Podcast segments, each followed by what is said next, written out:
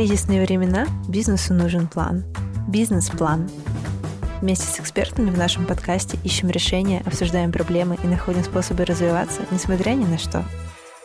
Всем привет! С вами я, Анастасия Волошенко, главный редактор бизнес-секретов от Тинькофф и предприниматель. А это наш новый подкаст «Бизнес-план». В новой реальности маленьким бизнесам приходится сложнее всего. Возникают вопросы, куда сейчас стоит вкладывать силы и ресурсы, чтобы привлечь клиентов, как найти деньги, как не закрыться и вообще пережить это все. И один из ответов — это формировать сильное комьюнити вокруг своего дела. Сегодня у нас в гостях Дмитрий Заботный, управляющий кофейней кооператив «Черный». Сообщество гостей кофейни уже дважды спасало кооператив от закрытия и помогало бизнесу пережить кризисы. И сегодня мы узнаем, как это было. Дима, привет! Привет! Многие слышали про вас как про классную спешлти кофейню в Москве, но я знаю, что кооператив начался с достаточно необычной для бизнеса концепции равенства и кооператива в прямом смысле этого слова. Расскажи, пожалуйста, с чего начался этот проект и как ты в него попал? Да, действительно, в первую очередь э, была идея создать э, кооператив, то есть определенную организацию форму труда, где не будет начальников, подчиненных. Это была такая романтическая идея о таком всеобщем равенстве. И когда ребята создавали кооператив, я присоединился к ним чуть позже. Они даже не знали, чем они будут заниматься. Это в целом было на втором месте. То есть сначала появился кооператив, а только потом появился кофе. И кофе появился на самом деле во многом из-за того, что была достаточно легкая точка входа, скажем так, так э, не нужны были какие-то большие инвестиции, потому что вообще изначально мечта была о том, чтобы открыть продуктовый магазин, но это совершенно иные инвестиции. И кооператив в целом э, начался со стойки и велосипеда. Начальный капитал был 500 тысяч рублей. И ребята просто на велосипеде ездили по всяким маркетам. Это был еще 2013 год. И на небольшой стоечке заваривали всякие ручные методы фильтр кофе. И, по сути, вот так вот начался кооператив. А вы тогда уже интересовались культурой спешлти кофе и зерном и вот, вот этими всеми нюансами, или это пришло со временем? Это пришло со временем. Ну, то есть это пришло с самого начала, когда кооператив решил заниматься кофе, и кооператив решил заниматься именно спешлти кофе, в первую очередь даже не из-за гастрономических э, каких-то причин, а из-за причин, скажем так, этических, потому что спешлти кофе — это продукт, который имеет максимально прозрачную экономику. Ты знаешь, откуда этот кофе, ты знаешь, кто его вырастил, ты знаешь, кто его привез. Вся цепочка абсолютно прозрачная. Ну, то есть не только из-за продукта, продукта и за ценности, которые еще за ним могут стоять. Да, да, абсолютно верно. Только потом э, мы, по сути, вместе с этим, да, открыли для себя кофе как продукт, начали развиваться в нем, потому что заниматься кофе, да, и не иметь компетенции – это абсолютно невозможная история, как и в целом в любом бизнесе. И мы полюбили этот продукт, и мы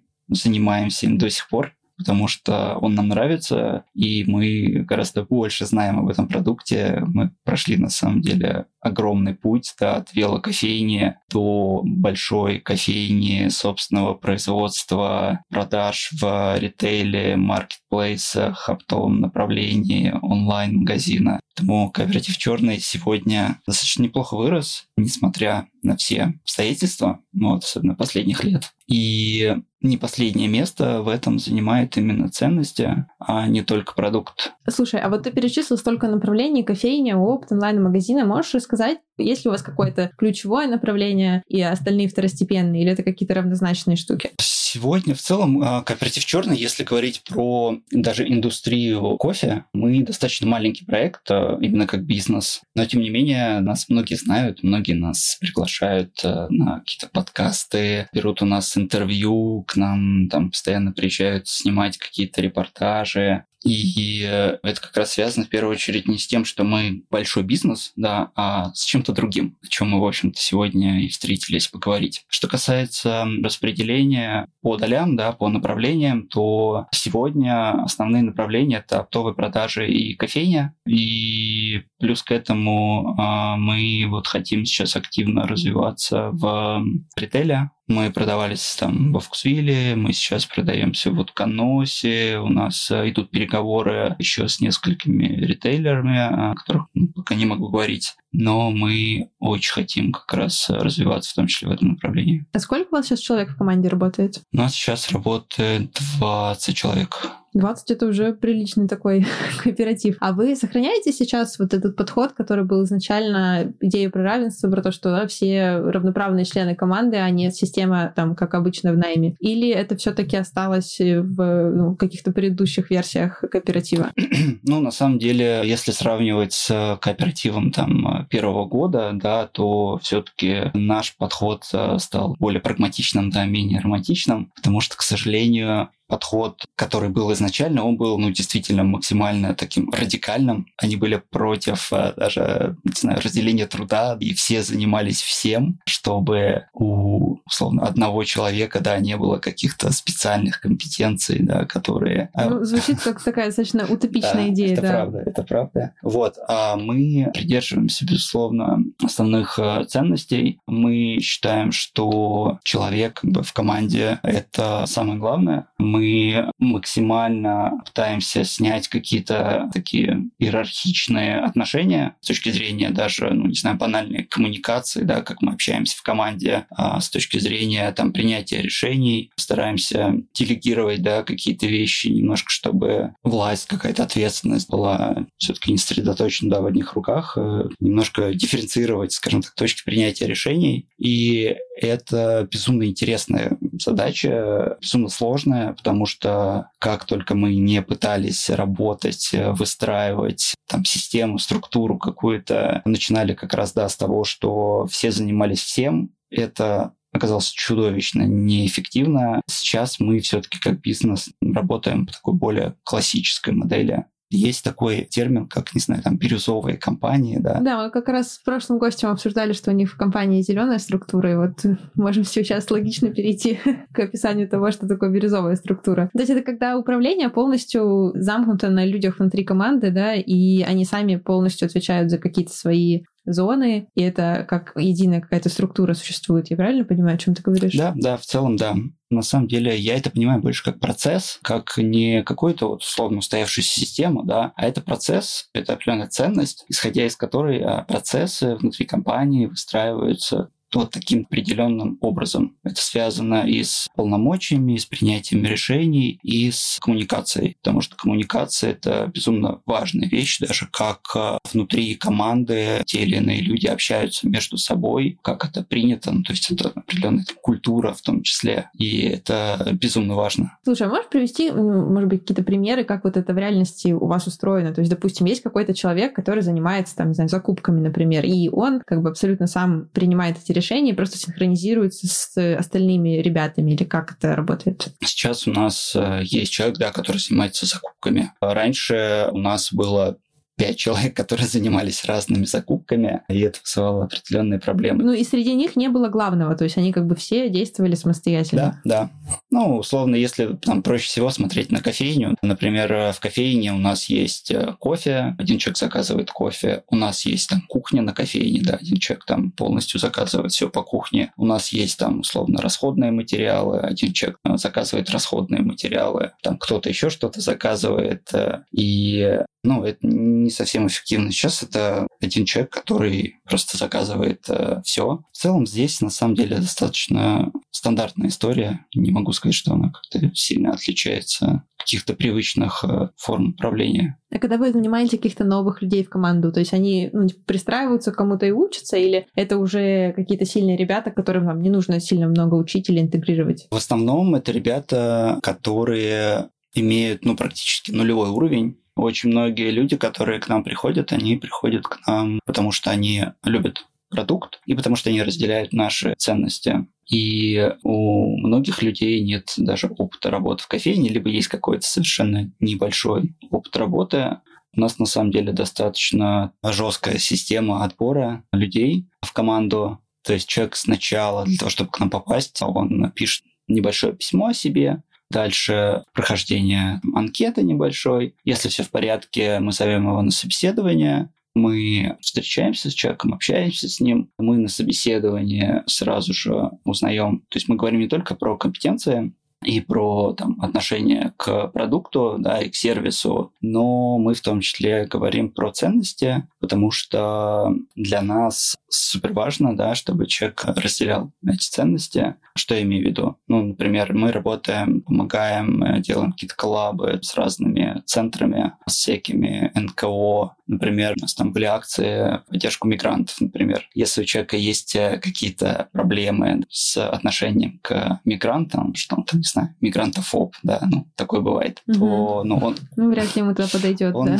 Да, он сможет работать э, да, с нами в команде. То есть у нас есть разные проекты, связанные с помощью фондом, который помогает жертвам домашнего насилия или, например, какие-то феминистские там, инициативы. Ну, это какой-то вот такой набор да, вещей, которые для нас э, важны. И если человек резко там настроен против каких-то таких базовых вещей, для нас базовых, безусловно, то он просто не сможет с нами работать. Нам будет некомфортно работать, я думаю, ему будет некомфортно работать с нами и это никому не нужно. Ну да. А, слушай, ты вот ну, тут много говорил про ценности, сейчас привел классные примеры. Вот, а можешь еще так в общем, общими мазками рассказать, э, какие ценности отличают вас от вообще всех остальных кофеин, да, и почему про вас говорят, что вы проект с активной гражданской позицией? Вообще, на самом деле, я думаю, что в первую очередь нас э, выделяет даже не какие-то конкретные ценности, а вообще их наличие и то, что мы всегда говорим о них, к сожалению, преобладает такая позиция, что бизнеса, да, не может быть ценностей, что бизнес — это обмен товара на деньги, и все, что не относится к этому, это уже не бизнес, то есть это уже что-то другое, и в целом этим не нужно заниматься. И э, мне кажется, этот подход э, давно устарел, он не актуальный, и я думаю, что ситуация будет активно меняться, она уже активно меняется. Если посмотреть на даже там большие корпорации, потому что о ценностях можно говорить по-разному, да, то есть можно делать, не знаю, вот, например, кому-то там наш подход кажется радикальным в чем-то, но о ценностях можно говорить по-разному. Не знаю, когда ты, например, собираешь какую-то одежду для беженцев или даже просто как э, вторсырье, когда ты вводишь какие-то биоразлагаемые стаканчики, это уже показывает да, какое-то твое отношение к тем или иным вещам, показывает какие-то твои ориентиры, ценности, да, о которых мы говорим. Ну, то есть это не только какие-то слова, да, и коммуникация внешняя, это скорее про действия, которые вы делаете от лица своего бизнеса.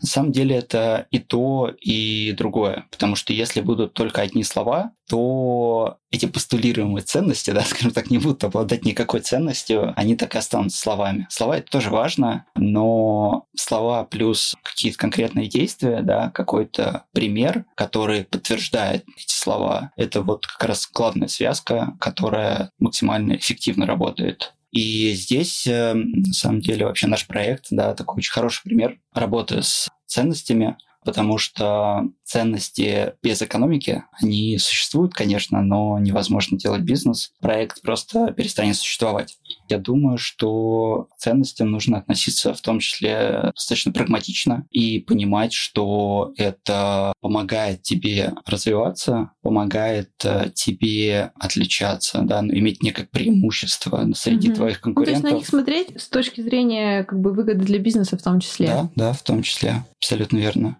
Давай тогда перейдем уже к таким практическим больше историям. Я знаю, что вы как бы преодолели уже не один кризис с проектом, и в этом вам очень сильно помогло комьюнити. Можешь рассказать про ситуацию, когда вы собрали на краундфандинге деньги на переезд в новое помещение? Да, это на самом деле отличный кейс. Мы в целом как проект а, начинались как крошечный бизнес, велосипед, стоечка, да, потом мы были маленькой стоечкой в гардеробе книжного магазина, потом у нас была маленькая стоечка в веганском кафе, потом мы находились в каком-то коридоре магазина одежды. После этого мы очень часто переезжали. После этого мы делили пространство, совсем крошечное маленькое подвальное пространство на Покровке вместе с крафтовым баром Сосна Липа. И у нас наконец-то появились деньги, чтобы купить кофемашину. До этого мы делали только фильтр кофе, а на Покровке мы уже купили кофемашину, и мы стали еще более, скажем так, популярны. У нас было очень много людей, и в какой-то момент э, бар «Сосна Липа» переезжает. Это было, если не ошибаюсь, в 2016 году. И пространство все, по сути, достается нам. Это первый раз, когда у нас появилась, собственно, кофейня. И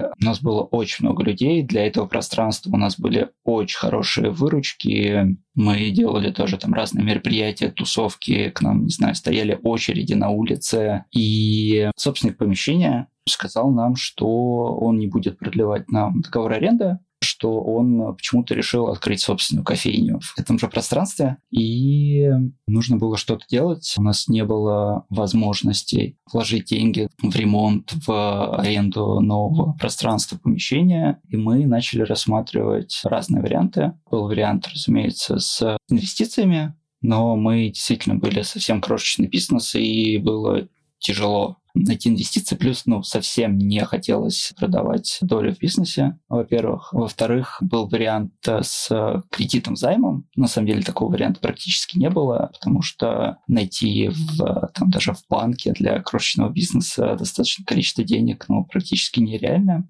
И мы решили по сути, э, эти инвестиции да, а, предложили нашему сообществу вложить в нас э, какое-то количество денег для того, чтобы мы могли продолжить существовать, для того, чтобы мы могли развиваться и открыться в новом месте. И мы запустили историю с паями. На самом деле это, по сути, договор займа. Мы открыто об этом говорили. Любой человек, э, все, кто к нам ходит, кто к нам не ходит, могли купить у нас так называемый пай, по сути, дать нам займ от 10 тысяч рублей до столько, сколько они посчитают нужными. В обмен на это человек получает определенную скидку в зависимости от того, сколько денег э, он вкладывает, и получает определенный процент э, от э, прибыли компании. И таким образом мы собрали порядка 7,5 миллионов рублей и мы смогли арендовать большое пространство, 100 квадратных метров, э, совсем рядышком, в Ляльном переулке, это там, где мы находимся сейчас. И мы сделали там прекрасный ремонт, дизайн. И это, по сути, первая такая настоящая кофейня кооператива «Черный», которая открылась только благодаря людям, которые к нам ходят, благодаря нашему сообществу.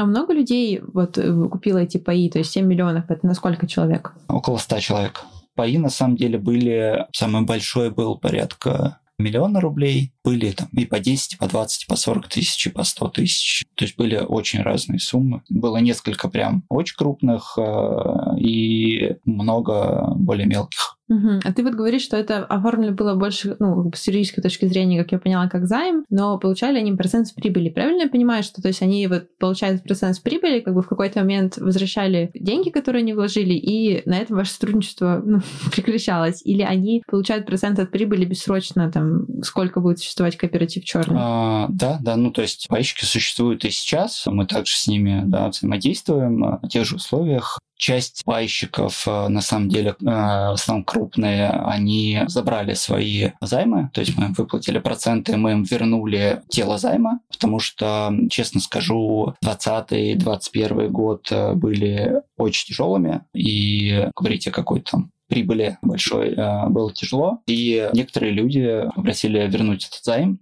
Вот, и мы это сделали. Некоторым людям мы, соответственно, в этом году в том числе тоже вернем часть займов. Поэтому эта история, с одной стороны, успешная, а с другой стороны, ну, все-таки не без э, каких-то нюансов, проблем. Слушай, а вот э, как бы, как ты думаешь, благодаря чему люди решились все-таки в вас вложиться, да, поверить в каком-то смысле в проект, который не имел, да, даже собственного помещения на этот момент? В чем секрет того, что 100 человек пошли и дали вам вам 7 миллионов? Я думаю, что подавляющее большинство, если даже не все эти люди, они а, вкладывали эти деньги в нас не с точки зрения бизнес-интересов, потому что, ну, это было, скажем так, с точки зрения бизнес-логики действительно нерационально, потому что это было супер э, рискованно, это не была там прямая инвестиция, да, то есть это было все-таки э, оформлено как займ, да, с определенными обязательствами. И абсолютно точно я могу сказать, что эти люди, они доверились нам, да, и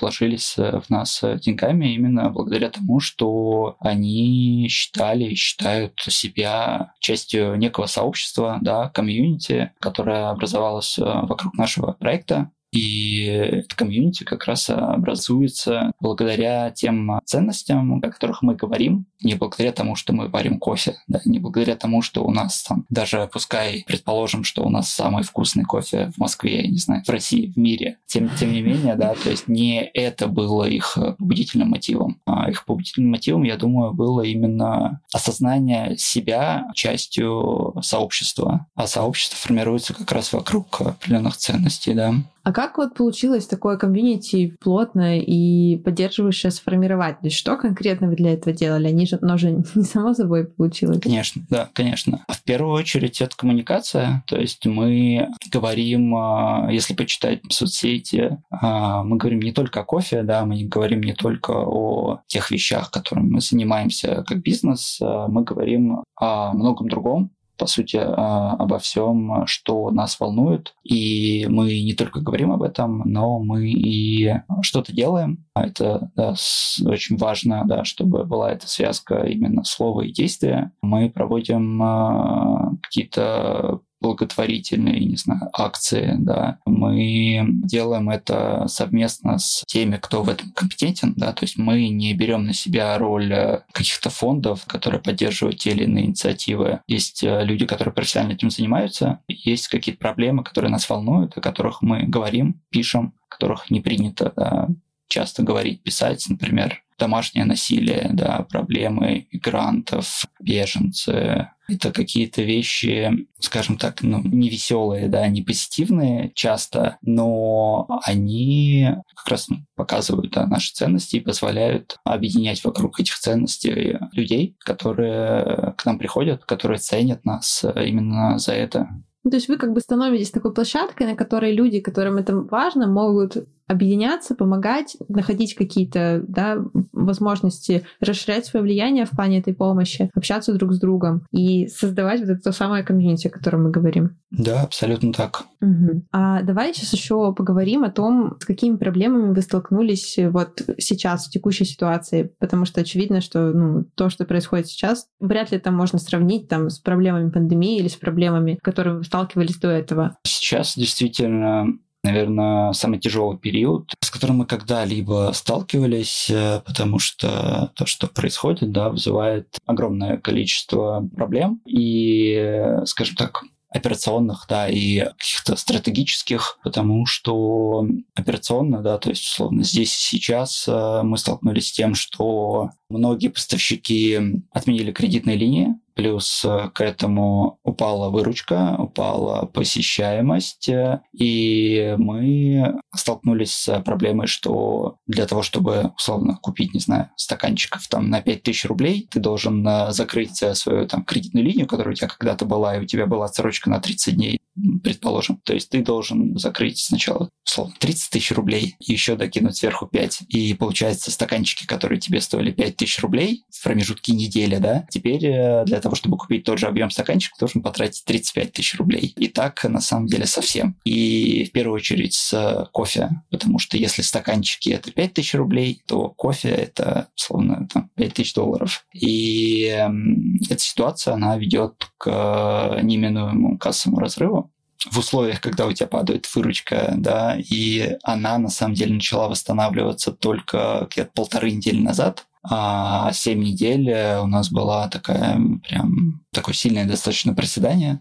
А пытались вы что-то предпринять для того, чтобы это ну, изменить, ситуацию с выручкой? А, вначале, вначале тяжело было, на самом деле, что-то предпринимать во всей этой ситуации, но вот на прошлой неделе мы как раз сделали разные активности, в том числе проводили фестиваль, который у нас назывался «Кооперация». Мы позвали разные дружественные нам проекты, и мы выступали, по сути, площадкой для каких-то активностей. То есть э, у нас достаточно известный да, книжный магазин «Фаланстер» да, продавал свои книжки, а, издательство No Kidding Press, которое нам очень близко по своим ценностям, да, идеологии. А у нас продавались пластинки различных там близких нам проектов, Dick Store, там, Энтузиаст, свой мерч продавали различные НКО, типа там фонда «Ночлежка», «Сестры», и это привлекло очень много людей. У нас прям очень сильно выросла посещаемость сути, вот то, что мы вот сейчас э, начинаем делать, да, как-то объединяться с какими-то другими э, проектами, которые нам близки для того, чтобы говорить друг о друге, поддерживать друг друга. А вот ты начал говорить про то, что очень сильно менялось на кофе, да, и скакало, и вам, наверное, пришлось и цены тоже поднимать в связи с этим.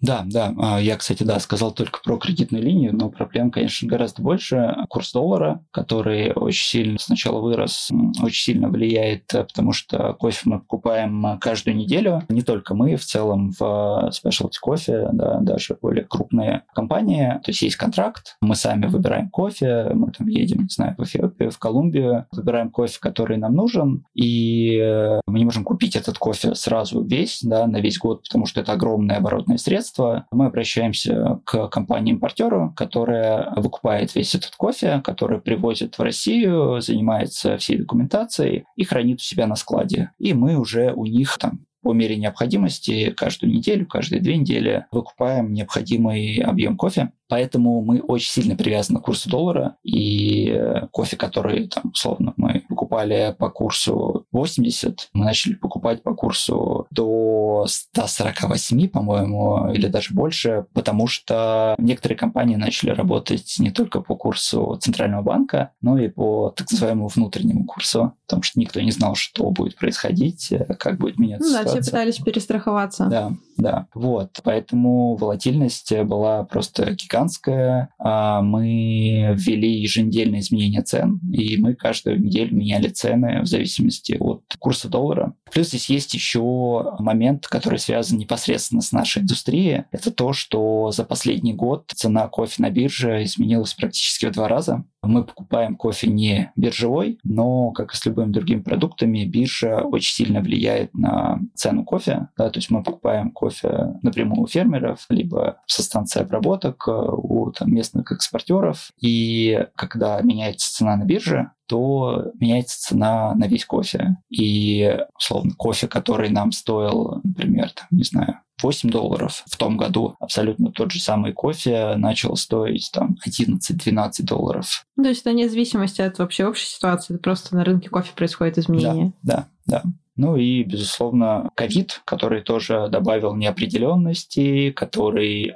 очень сильно повлиял на поступление кофе в Россию. То есть были очень частые задержки. Например, кофе, который мы там раньше получали, условно, в сентябре, он начал приходить в декабре или в январе только следующего года. Вот. А сейчас, э, что касается неоперационных таких стратегических э, моментов, то с логистикой сейчас все гораздо сложнее. И что будет с спешлти кофе вообще в России, условно, к концу года сказать сложно, потому что как этот кофе будет привозиться в страну, сказать сложно. Он будет, но он будет дороже, и ассортимент будет э, меньше. Это то, что я могу сейчас точно сказать. А как отреагировала ваша комьюнити на то, что вот вы там поднимали цены? Был ли какой-то, возможно, негатив на этот счет, или все все понимали и продолжали ходить в том же объеме, ну, как, как обычно? У нас, на самом деле, негатива никакого не было потому что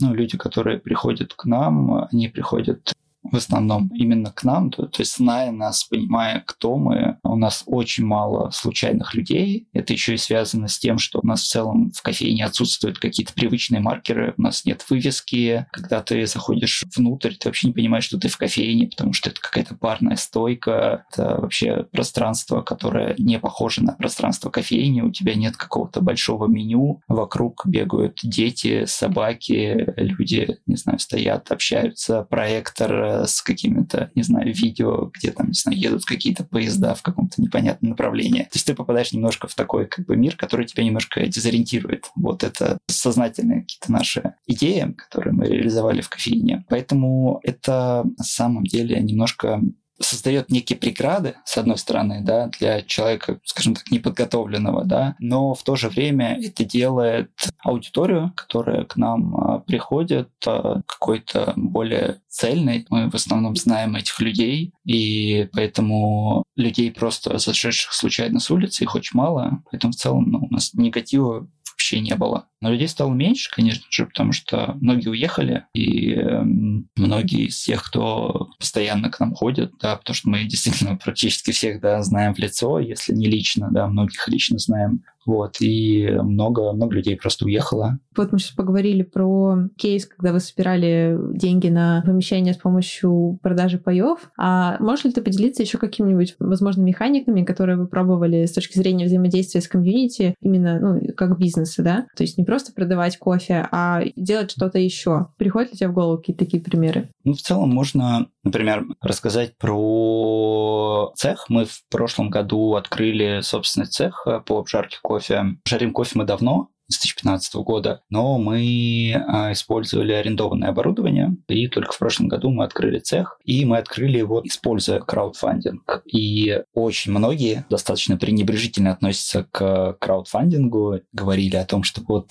кооператив черный опять просит денег, кооператив черный опять там побирается, ну какие-то такие вещи. Но на самом деле для нас это была супер важная история, и супер важная история не про деньги, потому что для того, чтобы открыть цех, мы потратили порядка там 8 миллионов рублей. На краудфандинге мы собрали порядка 1 миллиона рублей. И мы собрали его, когда на самом деле уже практически все было готово. Нужно было сделать какие-то там доделки. Вот, ростер уже был в Москве, он из США, да, то есть он делается на заказ, э, собирается, отправляется. И для нас это была история именно про вовлечение потребителя в, ну, по сути, не знаю, в жизнь нашей компании, да. Если бы мы написали просто, ребята, мы открыли цех, я думаю, эффект был бы, ну, открыли, открыли, окей. Но мы сделали немножко по-другому. А, мы объявили краудфандинг, мы много писали об этом, об этом даже писали СМИ, ну, честно говоря, я не знаю ни одной кофейной компании, э, когда они открывали цех, и об этом кто-то написал, потому что новость, в общем-то, не то чтобы супер-супер интересная. Ну вот. а Мы специально сделали краудфандинг, мы писали об этом, мы продавали различные лоты, дегустации, там, экскурсии по будущему цеху, мы показывали различные там идеи дизайна, как мы хотим это сделать, как все это будет выглядеть.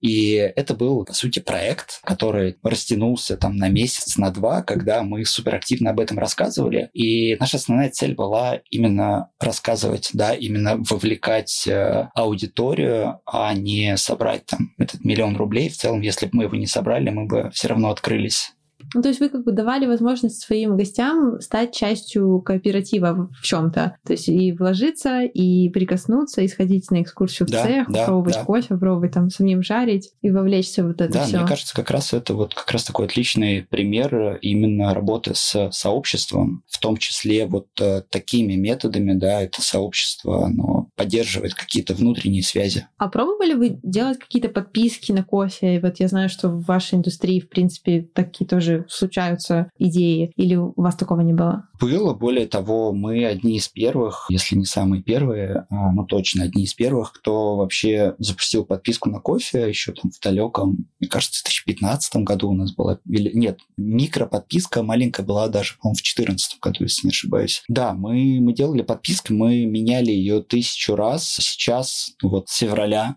мы поставили ее на стоп. Вот прям в данный момент ее нельзя оформить, но подписка у нас существовала многие годы, и мы очень э, в целом были позитивно настроены относительно там, этого продукта. Тогда, когда в России никто не верил в него, мы видели, как э, в Европе очень активно этот сервис развивается, набирает обороты, и мы очень хотели развивать это направление. А сейчас, вот прям в данный момент, э, подписка на стопе. А почему вы решили поставить ее на стоп? Потому что она связана очень сильно с ассортиментом. Каждый месяц, да, меняются сорта, а сейчас есть очень большие проблемы именно с ассортиментом. И мы понимаем, что месяц-два, да, там мы ее там сможем реализовать, но именно как э, проект долгосрочный, там на весь год э, мы сейчас не понимаем, как мы ее можем... Точнее, мы понимаем, что сейчас э, мы не можем делать из этого какой-то интересный продукт, ее снова нужно пересобирать, в целом найти какую-то вообще точку, не знаю, устойчивости э, э,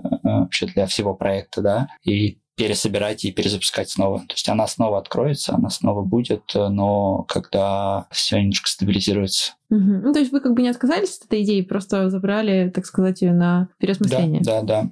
Первая подписка наша была, на самом деле, супер провальная, потому что она была безумно дорогая, и мы ничего на ней не заработали, даже потеряли, но она была очень красивая. Мы обращались к каким-то там молодым модным дизайнерам, у нас были супер дорогие пачки, невероятно крутые этикетки, выполненные разными дизайнерами, супер эксклюзивный кофе, но потом э, мы в целом переосмыслили подписку и начали делать ее не как э, какой-то там эксклюзивный luxury продукт, а как э, именно повседневный кофе. То есть тебе не нужно думать о том, где какой кофе тебе купить, ты просто оформляешь подписку и каждый месяц получаешь новый кофе, который выбрали за тебя. По сути, это как газета, да, то есть э, просто постоянно получаешь свежую газету, а тут ты получаешь э, свежий кофе. Это классно, захотелось себе такую штуку. У нас в городе такого нет. Слушай, а вот если так отдалиться, да, и посмотреть на вот эту всю историю с э, комьюнити немножко сверху. Вот если бы тебя там начинающий предприниматель спросил, Дима, а вот стоит ли мне сейчас вкладывать там кучу усилий, да, инвестировать вот в эти все проекты, которые вроде бы не имеют какой-то прямой бизнес, да, экономической выгоды, но сформируют э, людей вокруг моего проекта. Ты бы вот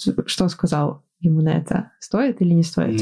Я бы сказал, что здесь вообще не стоит вопрос, стоит или не стоит. Я бы сказал, что это необходимость, которая есть э, сегодня у бизнеса. То есть, ну, если вы там не являетесь э, монополистом, вот, э, если вы конкурируете на рынке, то работа с сообществом и с там, собственными какими-то ценностями – это, на мой взгляд, абсолютно необходимый элемент для того, чтобы ваш бизнес был э, успешным. Мне на самом деле это напоминает историю, которая в целом там началась, не знаю, еще там 80-е годы, да, а, именно с построением брендов, со сторителлингом. И, скажем так, там, не знаю, в 60-е, в 70-е, да, для большинства компаний это не было чем-то актуальным, важным, да, и никто не обращал на это внимания. Ну и да, все делали там, продукт. Все делали продукт, да. А бренд, э, бренд появляется, на самом деле, достаточно поздно. Могу ошибаться, да, но мне кажется, что это 80-е, 90-е годы, да. И сегодня, когда мы говорим о том, что, например, кто-то хочет строить бизнес, да, и если он говорит о том, что я не хочу строить бренд, это не нужно, это как бы пустая трата времени, ресурсов и денег, но я думаю, что многие скажут, что это странный подход и вряд ли эффективный. То же самое с ценностями и комьюнити, потому что это очень близкие вещи, и по сути это тоже работает именно на построение бренда, и сегодня я считаю это абсолютно необходимость. Угу. Ну, кажется, мы классно поговорили. Дима, спасибо большое. Спасибо тебе. Сегодня мы обсудили, как и зачем вообще бизнесу строить комьюнити вокруг своего проекта, да, как доносить свои ценности до клиентов и зачем это делать, как это может помочь преодолевать кризисы, с которым бизнес сталкивается. Скоро мы вернемся к вам с новым выпуском бизнес-плана. Следите за нашими подкастами в телеграм-канале «Бизнес-секреты». Там мы каждый день публикуем новости для бизнеса, анонсы статей и анонсы новых выпусков. Подписывайтесь, ссылка будет в описании. Пока-пока. В кризисные времена бизнесу нужен план. Бизнес-план. Вместе с экспертами в нашем подкасте ищем решения, обсуждаем проблемы и находим способы развиваться, несмотря ни на что.